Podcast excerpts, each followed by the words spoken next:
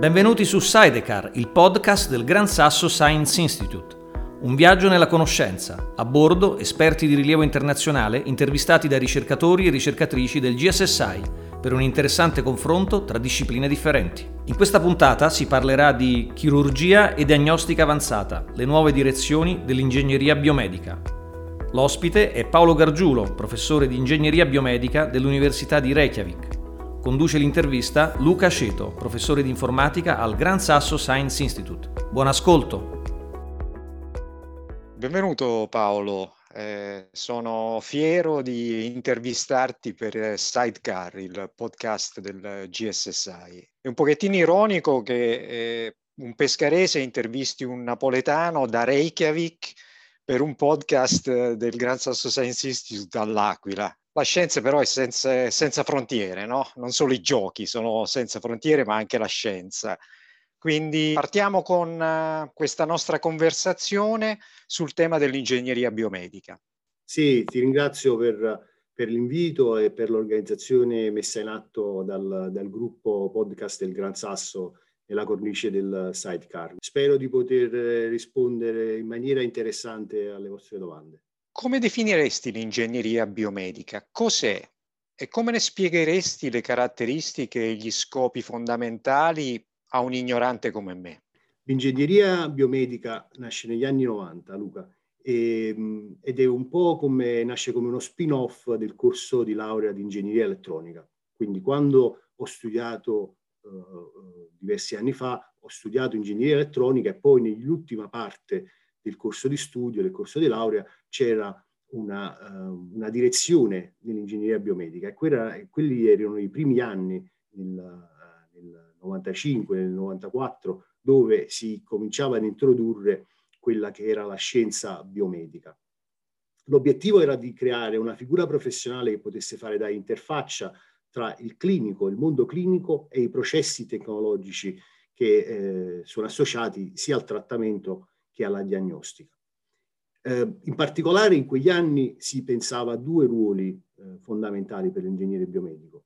Quello in clinica, come ingegnere clinico, l'addetto diciamo, alla manutenzione, all'organizzazione, all'ottimizzazione dei processi, o quello in azienda, come sviluppatore di device, venditore, addetto al service, al maintenance, al training in ospedale.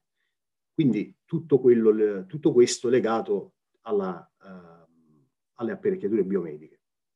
Oggi non sono sicuro che questo è l'unico ruolo dell'ingegnere biomedico, anzi sicuramente l'ingegneria biomedica eh, è diventata innanzitutto un corso dedicato, dove fin dai primi anni eh, il, eh, lo studente impara materie come la fisiologia, la biologia, la strumentazione biomedicale, l'imaging, diagnostico e la disciplina dell'ingegnere clinico, ma anche la biomeccanica, l'ingegneria tessutale, eh, neuroscience moltissimi altri soggetti che sono sia ancora la base dell'ingegneria, ma che comunque abbracciano tantissime altre discipline. Quindi l'ingegnere biomedico si è evoluto e continua ad evolversi e dove andrà e dove sta andando è un lavoro uh, in corso, penso io. Infatti ti farò delle domande su questo lavoro in corso nel prosieguo di questa nostra breve intervista o dialogo tra amici. E ci hai presentato la nascita dell'ingegneria biomedica come disciplina. E, e da quello che ci hai detto, la disciplina uh, è partita uh, nell'università dai primi anni 90. A tuo avviso, quali sono stati i contributi principali dell'ingegneria biomedica fino ad oggi, dagli inizi fino ad oggi, dal punto di vista scientifico, ma anche dal punto di vista dell'impatto sia ingegneristico che nel campo biomedico? Guarda Luca, la risposta la trovi entrando in ospedale.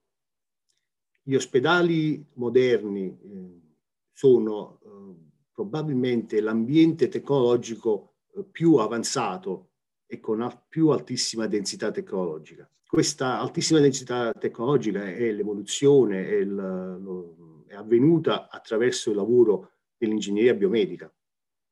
l'espansione di questa disciplina, anche l'integrazione nei diversi eh, processi di sviluppo eh, tecnologico hanno consentito un'accelerazione. C'era una richiesta, perché naturalmente la cura è uh, un, un, oggetto di grande interesse per, le, per la società moderna e quindi eh, sì, negli ultimi anni direi c'è stata una rivoluzione. Eh, personalmente questa cosa qui la, la misuro eh, sostanzialmente per immagini. Le immagini cliniche che analizzavo 15 eh, anni fa e le immagini cliniche che analizziamo oggi sono migliorate di un fattore di 100 sostanzialmente come definizione, come risoluzione e così tutti gli altri eh, trattamenti, se pensiamo al passaggio tra l'invasivo e il semi-invasivo o il non invasivo, eh, quello che sono le tecnologie, le tecnologie sul pienso elettrico che consentono di tagliare, di selezionare un materiale organico piuttosto che un altro. C'è tecnologia in tutte le direzioni per parlare di applicazioni concrete. Poi c'è anche eh, il contributo eh, in collaborazione con le altre discipline. Se pensiamo alla biologia, quindi all'ingegneria tessutale, il, la, il settore dell'ingegneria tessutale esiste grazie all'ingegneria biomedica, perché porta a un livello prossimo quelle che sono le idee e le visioni del, uh, del biologo. E se pensiamo alla meccanica, che in molti casi è diventato biomeccanica, quegli stessi principi eh, meccanici classici sono diventati poi il, il, sistema di riferimento per la transizione eh, nello studio della meccanica umana. Quindi vedo tantissime, in tantissime aree l'applicazione e infatti questo probabilmente crea anche un effetto di confusione da parte degli studenti perché eh, fino a, al momento della laurea, che sia bachelor o master, hanno questa paura di non aver imparato nulla, perché hanno imparato così tanto che non ne sentono lo strumento, che poi sicuramente, eh, come cerco di rassicurarli io e i colleghi, è uno strumento, ne accorgi quando poi sei seduto a un tavolo con un gruppo di lavoro e capisci che gli, eh, gli argomenti sono a te familiari e puoi dare un contributo importante, specialmente nell'ottimizzazione del design tecnologico. Ah, poi volevo aggiungere a questa visione della tecnologia. Io ho fatto un conto rapido perché, come sai, sono anche eh, un ingegnere dell'ospedale, sono rimasto ancora eh, un ingegnere dell'ospedale e quindi ho accesso al, uh, al database del Landspitali, che è l'ospedale universitario islandese. E attualmente questo ospedale, che è l'unico ospedale quanto tale in Islanda, quindi abbiamo questa situazione un po' unica di unico ospedale universitario, quindi che serve una popolazione di 200.000 e più abitanti, in questo momento in pancia c'ha eh, quasi 10.000 medical device, quindi registrati come medical device, quindi un, un parco tecnologico incredibile che eh, tripla il valore dell'infrastruttura, cioè il, il valore della tecnologia tripla quello dell'infrastruttura. E, e, quindi eh, lì è il valore, anche un po' la risposta a questa domanda, dove si vede il contributo dell'ingegnere biomedico. Interessantissimo Paolo. Eh, senti, questa è la visione del passato e del presente. Adesso ti chiederò di fare qualcosa di difficile perché come hanno detto Pete Hine e Niels Bohr e anche altri, predire è difficile, specialmente riguardo al futuro. Eh, secondo te, quali sono le prospettive future più interessanti nel campo dell'ingegneria biomedica? E che cooperazioni con altri rami della scienza e della tecnologia puoi prevedere nel futuro, se guardi nella tua palla di cristallo? Grazie Luca, con questa domanda mi dai la possibilità di eh, di fare mente locale cosa succede oggi nel campo eh, scientifico e di sviluppo dell'ingegneria biomedica. E sarebbe complicato uh, dirle tutte e quindi non le dico tutte, ne dico tre e le dico uh, probabilmente non, non sono nemmeno sicuro che siano quelle più importanti, sono sicuramente le più importanti per la mia esperienza personale. Quindi sono anche un po' autoreferenziali. E sicuramente eh, l'informatizzazione dei sistemi sanitari è una rivoluzione tecnologica in atto. Quindi eh, la collaborazione con computer science, in questo non ti faccio un favore, ma è eh, assolutamente la realtà, eh, che eh, ci stiamo muovendo, tutti i sistemi sanitari si stanno muovendo verso la informatizzazione. In che cosa consiste l'informatizzazione? L'obiettivo eh, finale è un, una cartella sanitaria elettronica Naturalmente una, una, cartella sanitaria elettronica è una visione eh, astratta perché può essere il semplice nome, cognome e un, uh, un'elettroencefalografia o può essere tutta la storia clinica di un individuo. E c'è un altro passaggio, perché oggi eh, lì dove eh, i sistemi sanitari virtuosi già hanno compiuto passi importanti per realizzare questa visione, eh, hanno realizzato una visione legata all'infrastruttura, mentre invece la vera visione è quella di legarla al paziente. Quindi una struttura dati che ti segue dalla nascita fino uh, a dove arriviamo sulla nostra strada e che può essere eh, condivisa e può interagire tut- con tutte le strutture sanitarie che nel corso della nostra vita ci eh, seguono e dove facciamo analisi e, e, e, e esami, esami, clinici. Quindi la vera, la vera sfida eh, è l'informatizzazione e la standardizzazione del dato clinico che possa diventare un asset del paziente e non solo un asset della clinica. Quindi questa secondo me è una, eh, è, una, è, una, sfida molto molto importante e, e, reale, molto più consistente di quello che magari l'opinione pubblica conosce dell'informatizzazione, perché de, davvero ehm, nella mia esperienza personale, che so come eh, per, esempio, per, esempio, il nostro ospedale, l'Anspitale, sta lavorando a questa informatizzazione, eh, so che sfida eh, molto molto difficile, molto difficile perché va, vanno legate non solo strutture informatiche di un sistema, ma va eh, interfacciato con tutti i sistemi e va eh, fatto in maniera tale che abbia un, un open ending e, e, e, sia possibile poi fare integrazioni future. Quindi è un, è un bel rompicapo, una bella sfida. L'informatizzazione poi è importante, sono d'accordo con te, eh, anche se non sono imparziale al riguardo. Eh, quali altri due aspetti ci volevi segnalare? La sinergia con la biologia è senz'altro eh, una rivoluzione di cui già si sente parlare da dieci anni e anche i corsi di laurea si sono adattati alla, alla sinergia tra l'ingegnere e il biologo.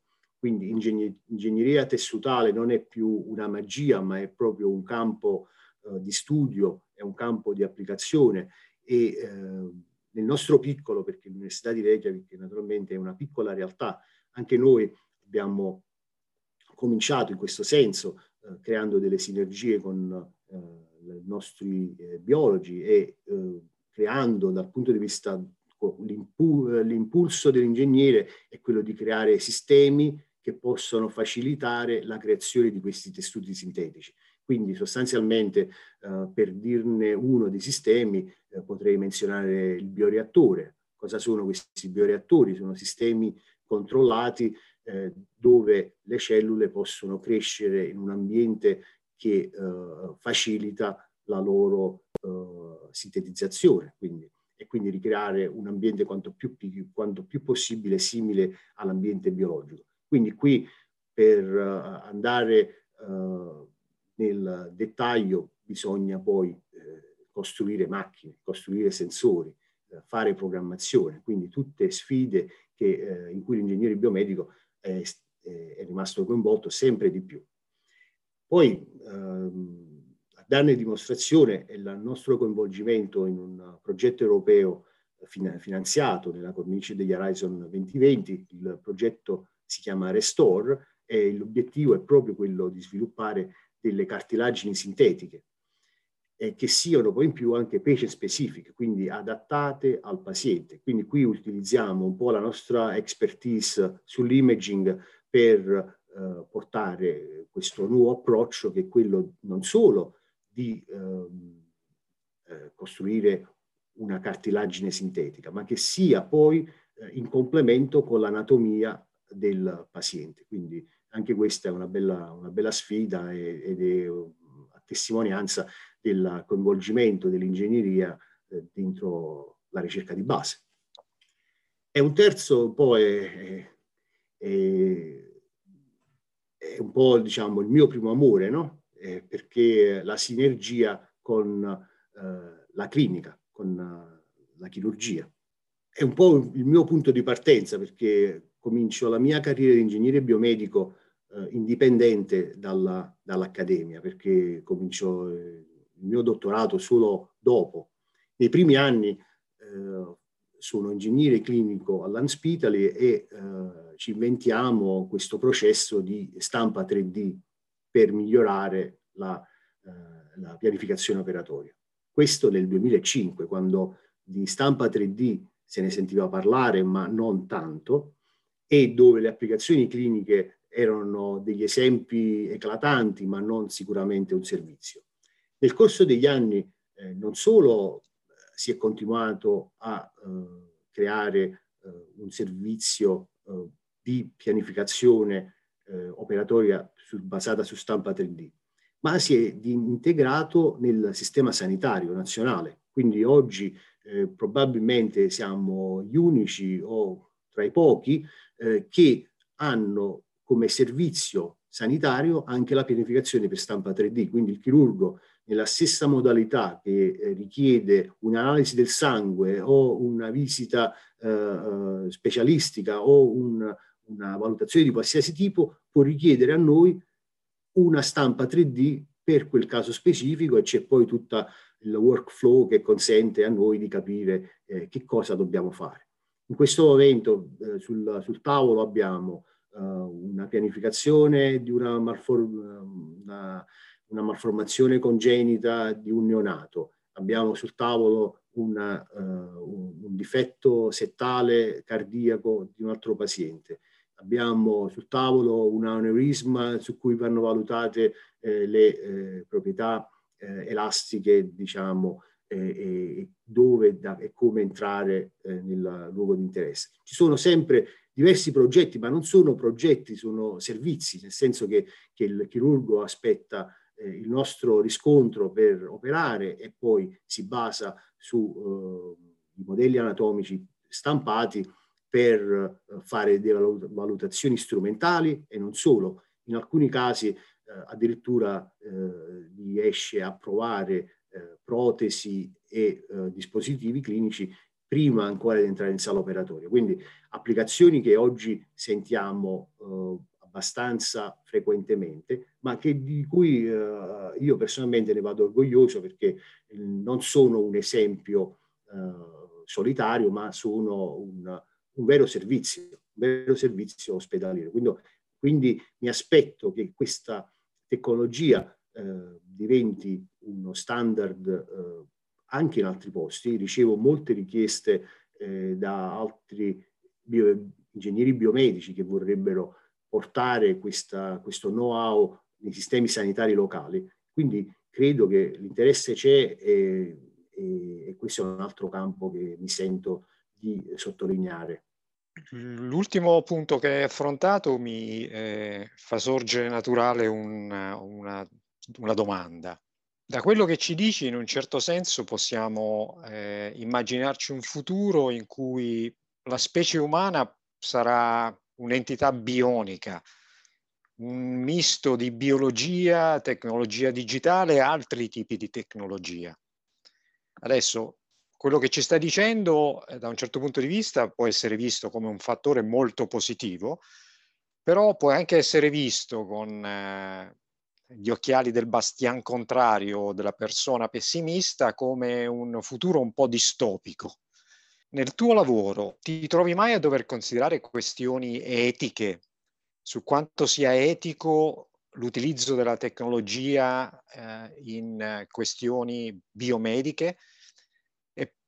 Come seconda domanda correlata a questa che ti ho appena fatto, eh, pensi che l'etica de- della tecnologia debba essere parte del bagaglio intellettuale dei bioingegneri presenti e ancora di più futuri?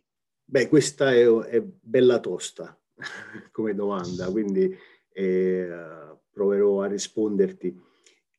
Ma eh, io direi che eh, innanzitutto nella, ehm, nella pratica scientifica, se faccio riferimento al lavoro scientifico che eh, faccio ehm, qui in laboratorio, noi lavoriamo sostanzialmente su misure e le misure sono fatte su soggetti sani o su soggetti con patologie. È chiaro che in questi contesti, quando si eh, propone non per una cura o per un trattamento, ma per fare ricerca di effettuare delle misure su soggetti sani o patologici, bisogna avere un permesso, bisogna avere un permesso bioetico. Quindi il, il, il passaggio esiste, è ben delineato che qualsiasi cosa tu voglia fare su esseri viventi, questa cosa deve rispettare una linea guida etica. E, e quindi uh, si può cominciare a lavorare solo quest- quando questa uh, linea etica è condivisa, quando il lavoro che si eh, vuole mettere in atto uh, risponde a quelle che sono le linee guida. E, però la, la, questione, per un po' per cercare di rispondere alla tua domanda, eh, non è solo quella burocratica, non è solo il lavoro che esiste nella preparazione di un progetto scientifico per eh, consentire ad esso di eh, essere in linea con i comitati bioetici. La questione nei comportamenti.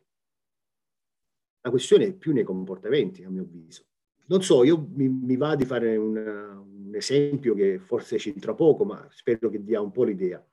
Eh, nella, nel design di una strumentazione biomedicale, quale, qualunque essa sia, c'è una uh, regola che uh, chiede al um, manufacturer, al produttore, di fare, eh, di dichiarare in maniera molto precisa l'intended purpose, quindi mm. per che cosa questo device è utilizzato, per quale motivo. E non puoi in nessun altro modo utilizzarlo per altri motivi. Qui è la chiave.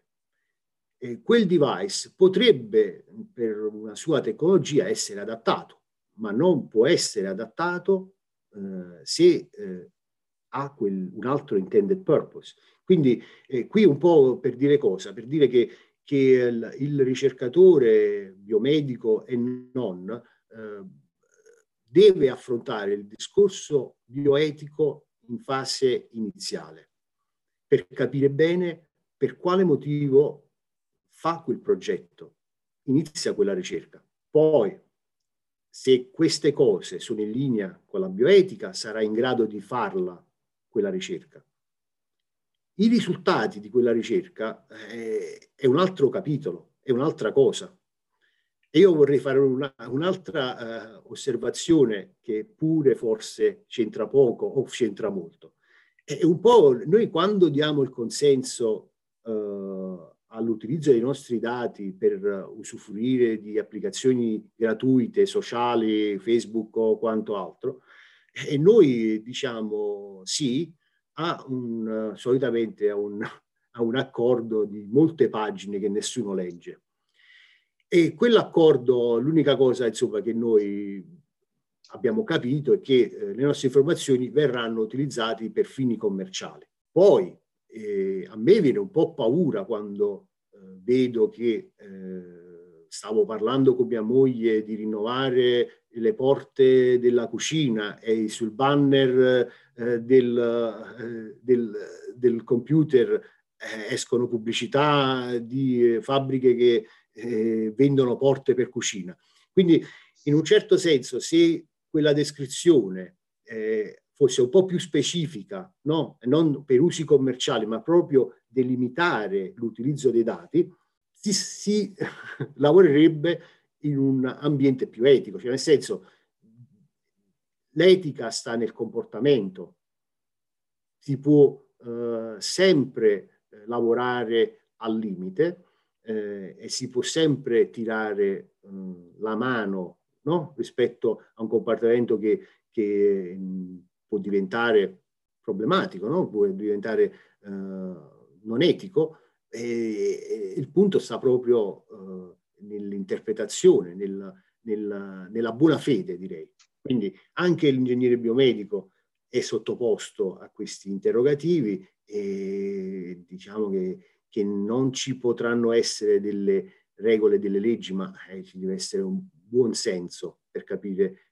dove una ricerca può portare e quali sono quei constraint per consentire che non vada mai fuori binario. Se mi consenti, eh, Paolo, ti vorrei fare un'ultima domanda, un'ultimissima, eh, ed è un po' una conseguenza della domanda che ti ho appena fatto.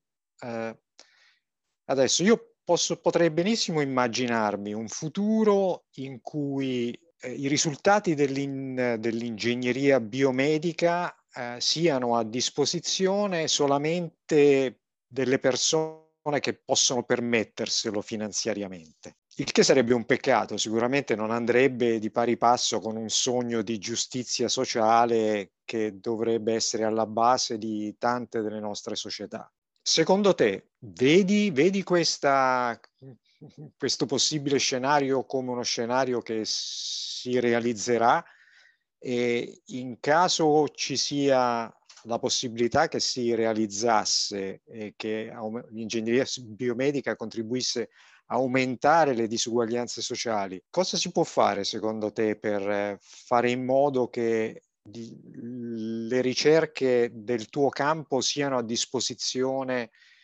del cittadino comune? Allora, eh, Luca, penso di poter rispondere a questa domanda con eh, quello che un po' mi circonda, perché eh, l'Islanda, e qui siamo un po' autoreferenziali perché è chiaro che eh, io e te viviamo in Islanda, quindi potrai ancora di più capire eh, il significato del mio esempio.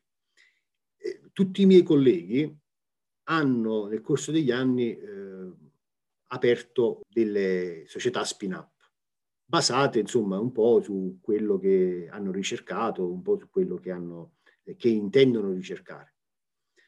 Ora il passaggio è il seguente, quindi vuol dire noi eh, lavoriamo con finanziamenti che arrivano da enti locali o enti internazionali e lì per esempio anche nel, nel, nel contesto dell'Unione Europea viene detto chiaramente che quei risultati devono essere accessibili a tutti.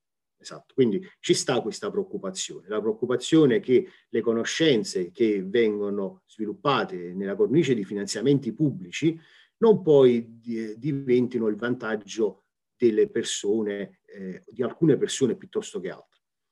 Il concetto è che se un, uh, una persona comune eh, volesse eh, iniziare un, uh, un'attività basata su quelle conoscenze, eh, quasi subito si renderebbe conto che tutto il processo per fruire di quelle conoscenze è un processo molto costoso. Quindi la, il passaggio è che non c'è nemmeno bisogno che la multinazionale eh, venga e si prenda quella conoscenza, sei tu a portargliela, perché altrimenti quella conoscenza eh, rimane vana, rimane in, incompiuta, rimane non utilizzata. Quindi un po' è più che altro un accordo che potrebbe o dovrebbe essere messo in atto per cui eh, i risultati di quello che sia, eh, e lo vediamo oggi con, con i vaccini, esatto, con della ricerca, poi che siano eh, fruibili da tutti.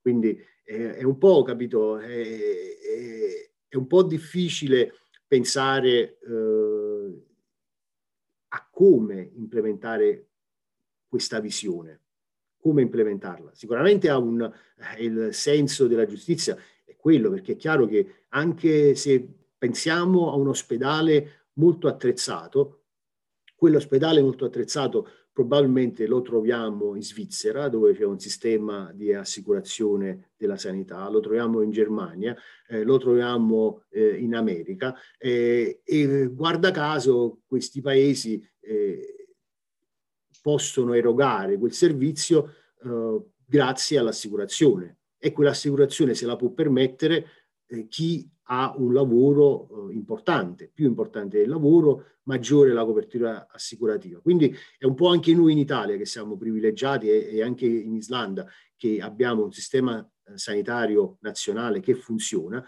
però lì dove eh, non eh, ci sentiamo soddisfatti del servizio che riceviamo, la cosa, il passaggio successivo è andare a cercare quel servizio da un privato. Quindi è un po' questo, questa, uh, questa strutturazione che forse è un po' eh, non, non, non, vedo molte possibilità in questo momento per uh, attuare una, un cambiamento, però è, è, chiaro quello su cui bisogna lavorare è di innalzare la soglia minima, questo è chiaro. Ti ringrazio tantissimo Paolo per aver condiviso con noi le tue opinioni Grazie Luca e grazie all'organizzazione del podcast e cari saluti.